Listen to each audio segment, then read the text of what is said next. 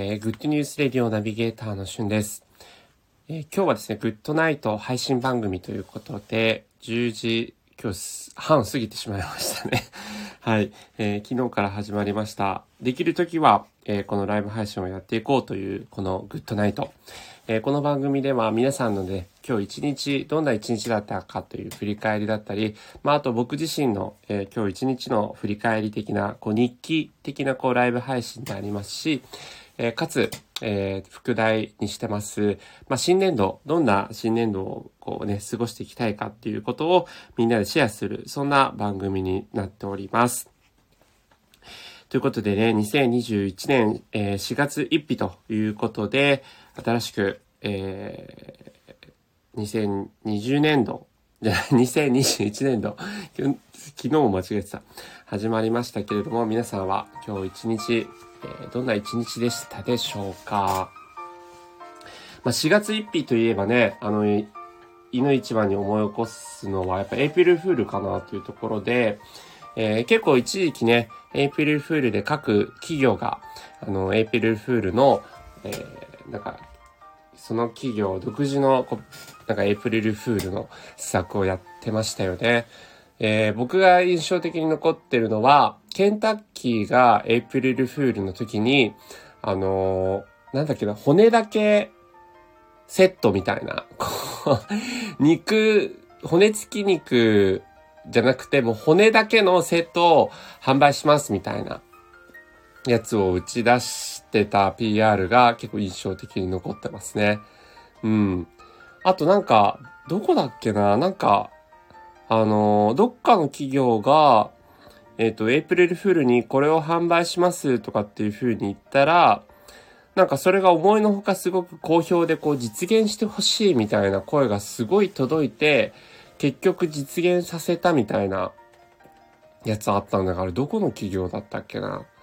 うん、なんかそんな感じでね、各企業が、まあ、エイプリルフールにちなんだ、こう、ちょっとバズりそうなね、ネタで、えー、自身の企業、サービスのアピールするっていうのが数年前までなりましたけど、なんか今年はどうなんでしょうね。ちょっと僕も SNS そこまでチェックしてないんですが、えー、あんまりなんかそういう企業のエイプリルフールネタないかもしれませんね。えー、リリチャンネルの、これは深見さんでよろしいんですかね。えー、聞いていただいてありがとうございます。この番組では皆さんの今日一日の出来事、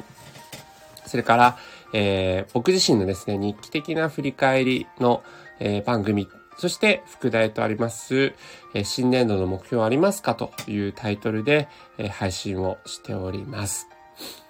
まあ、ということで、あの、4月1日、エイプリルフールというところでもありますが、2021年の初日ということで、えー、皆さんね、新しい新天地だったりとか、えー、学校に入学されたりとか、えー、転職、移動、等々、そして、えー、新しく新年度を迎えるご家族をお見送りしたりとか、まあ、あのー、お子さんがね、まあ、入学式とかはまだですかね、えー、これから入学式で、今週末とかがそうなのかなとかですよっていう、そんな感じで、えー、新天地を迎える方々多いと思うんですけれども、新年度の目標などありますでしょうか。まあ僕はですね、昨日の配信でも言ったんですけど、あんまりこう、新年度その、の切り替えみたいなものが仕事内容的になくてですね、まあ本当にこう昨日と今日とあの新しく年度は変わったといえど、あんまりなんか一日の過ごし方的には変わらないような、そんな一日でした。うん。で、だから特段ですね、2021年度これをやるっていう目標もまだ見定めてはいないんですよね。なんか結構一時期は、まあ新年明けた時に今年はこれするぞとか、そういう目標を立てるっていうことを結構考えることも好きだったり、なんかそれにちなむ本だったりを読んだりしていたんですが、ここ数年は目標を立ててないですね。皆さんどうですか？人生、その一年生きる上での目標とか立ててますかね？まあ、立ててない理由としては、まあ、立てて、あえて立ててないわけでもないんですけど、なんかこう、いい意味でそんなに欲がなくなったっていうのもありますかね。あの、僕自身今東京在住で30代半ばなんですけれども、なんかこう昔はこうなりたいとか、なんだろう、各カテゴリーにおいてこういうのが理想だ、みたいな。まあ、例えば、こう、友達とかに関しては、近所にすぐ飲める友達を作ってとか、うーん、なんだろう、教養においては、なんか資格を2つ取ってとか、なんかそういうのが、その新年、新年度の目標で立てたりしてたんですけど 最近はですね、本当にこう、悟りを開いたんじゃないって友達に指摘 されるぐらいですね、あんまりこう、内にも、そして外にも目標というか、欲がない感じなんですよね。で別にその目標がないことが悪いわけではないと思うんですけれども、果たしてこれでいいものかっていうふうにも、ちょっと、もやもやするというのが実情だったりしてます。なのでね、なんか皆さん、の、こういう目標を立ててるよ、みたいのがあったら、えー、コメントなり、メッセージなりね、レターなり、いただければというふうに思います。さあ、今日、えー、新年度を迎えたということですが、今日一日のね、私の振り返り的にすごく良かったなと思うのは、実はあの、今日から、えー、手話のですね、えー、講習会ですね。あの、その自治体が、えー、無料でやっているなんと1年間かけて手話を学ぶという講習会、初級講座というのがありまして、毎週木曜日にそのクラスがありまして、その自治体のですね、福祉会館みたいなところに集まって、えー、今今日どれぐらいいたかな ?30 名ぐらいいらっしゃいましたかね？えー、で、えっ、と、福祉の会館なので、あの、お金とかを取らずに、えー、専任の講師の人からですね、手話を学ぶと。いう、そんな、えー、ものに行ってまいりました。まあ、コロナになってから新しくこう物事を学ぶみたいな時に、あの以前ちょっと PR 塾みたいなね、ものをオンラインで受けたりはしていたんですが、リアルな場に行ってそういった講習を受けるというのは、もうコロナ禍になってから初ですかね。うん。というのもあって、なんかですね、うん。まあ手話っていうのもあったりえー、するもので、やっぱりこう、なかなかオンラインだとね、ある程度の手話できる人だったら学べるのかもしれないんですが、本当にいかんせん手話とはみたいなところの僕にとっては、やっぱ対面の場で直にこう教えてもらうっていうのは非常に良かったなというふうに思っています。で、今日はオリエンテーションなので、あんまりなんかこう実際の学びっていうのはほとんどなかったんですけれども、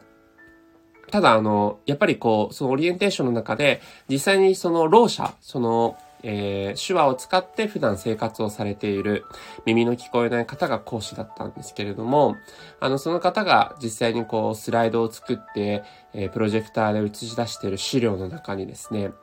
あの、反応をしてくださいと。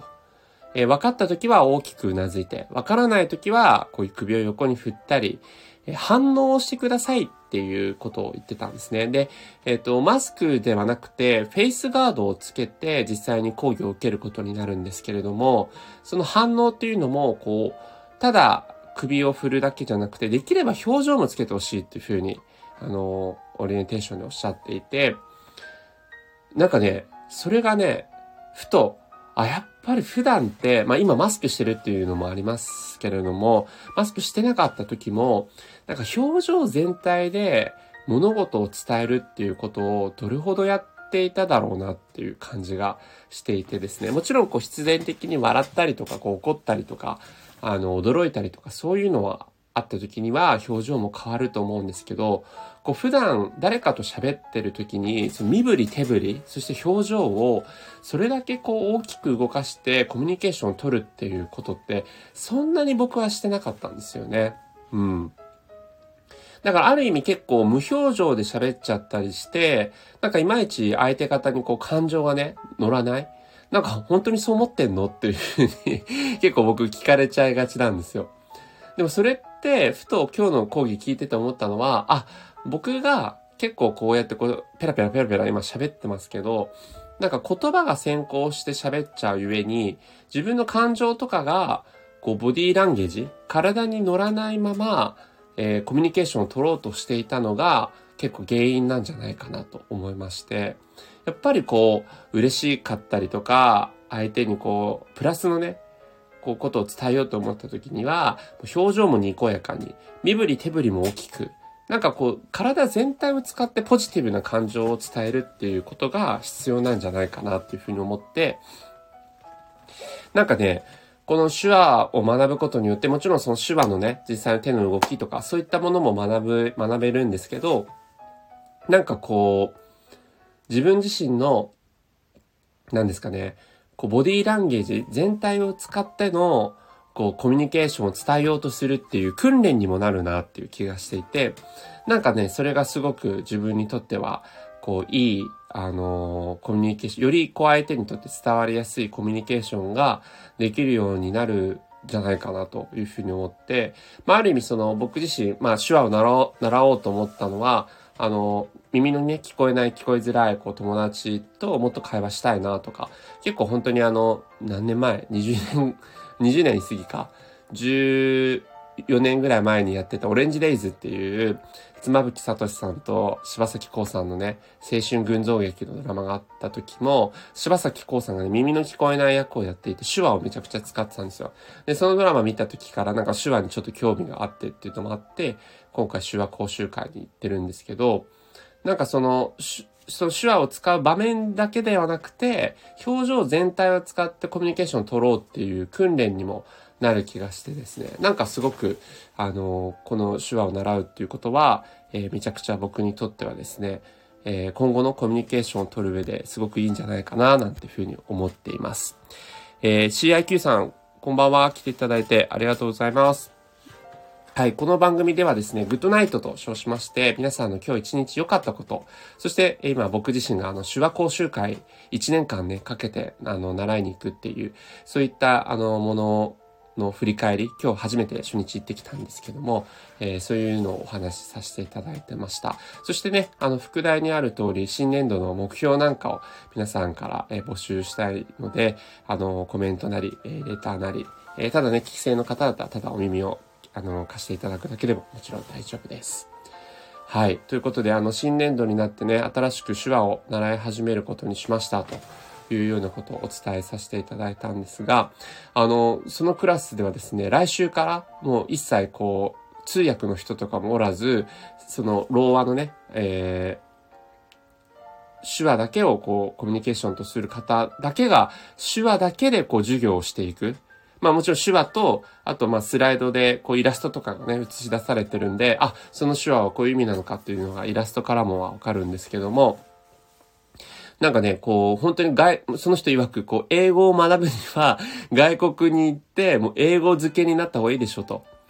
あの、もう、なんかその日本語使える環境とかに外国行ってもいたらいつまで経っても英語が上達しないように、もう手話だけを使う環境にしたいから、来週からは声を出すのも基本 NG ですみたいな ことをおっしゃっててですね、あ、結構すごい環境に、しかも1時間とかじゃないんですよ。みっちりね、えー、1時間40分ぐらい、2時間近く毎回毎回手話講習会あるので、まあ本当にこの1年間結構手話とともにですね、えー、1週間に1回は声を使わず、えー、やる日々になるのかなと思っています。えー、マスクドンの一期一円ラジオですかね。間違ってたらすいません。ラジオ MC、薬剤師 YouTuber。へえ。すごい。ラジオ MC もやられてるんですね。4月から毎週火曜日22時、役立つダイエット知識投稿ということで。なるほど。